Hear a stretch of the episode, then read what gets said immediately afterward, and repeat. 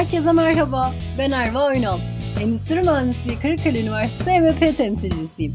Kariyer Kitaplığım podcast serimize hoş geldiniz.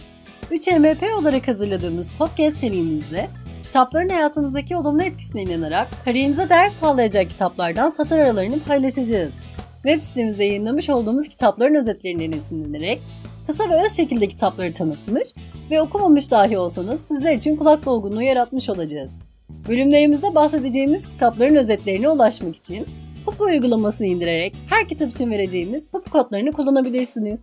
İlk bölümümüzün konusu olan kitap Bora Özkent'in kaleme aldığı Adım Adım İnovasyon kitabıdır. Adım Adım İnovasyon kitabı için Hup kodumuz 925-851'dir. O halde başlayalım. Günümüzde sürekli duymaya başladığımız ve önemi giderek artan bir kavram olan inovasyon birçok insan tarafından yanlış anlaşılıyor. Ya da kulaktan dolma bilgilerle girişilen inovasyon yolculukları hayal kırıklıklarıyla sonuçlanıyor. İşte tam da bu noktada değerli yazarımız Bora Özkent, Adım Adım İnovasyon kitabını bizlere yol göstermek amacıyla kaleme alıyor. 12 adımdan oluşan bu rehber, hem fikrin bulunma aşamasından uygulamaya geçilmesine kadar olan tüm süreci kapsıyor, hem de inovasyonu kavramsal tartışmalardan uzak, günlük hayatın pratiklerini indirgenmiş düzenle inceliyor.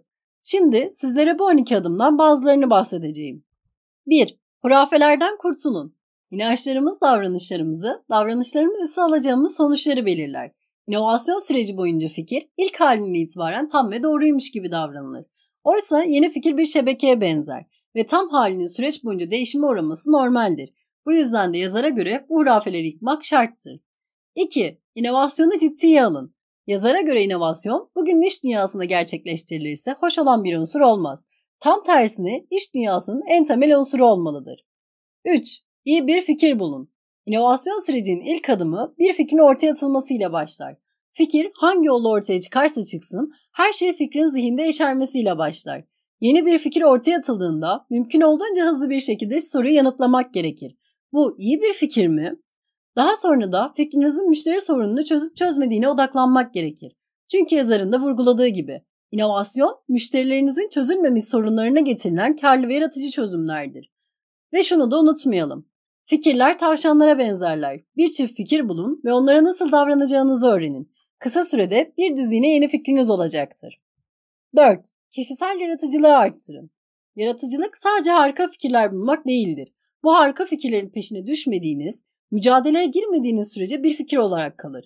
Yaratıcı olmak istiyorsanız problemlerle boğuşmayı sevmeli, çok çalışmaya hazır olmalı, bilgi dağarcığınızı sürekli geliştirmeli ve ilham almayı istemelisiniz.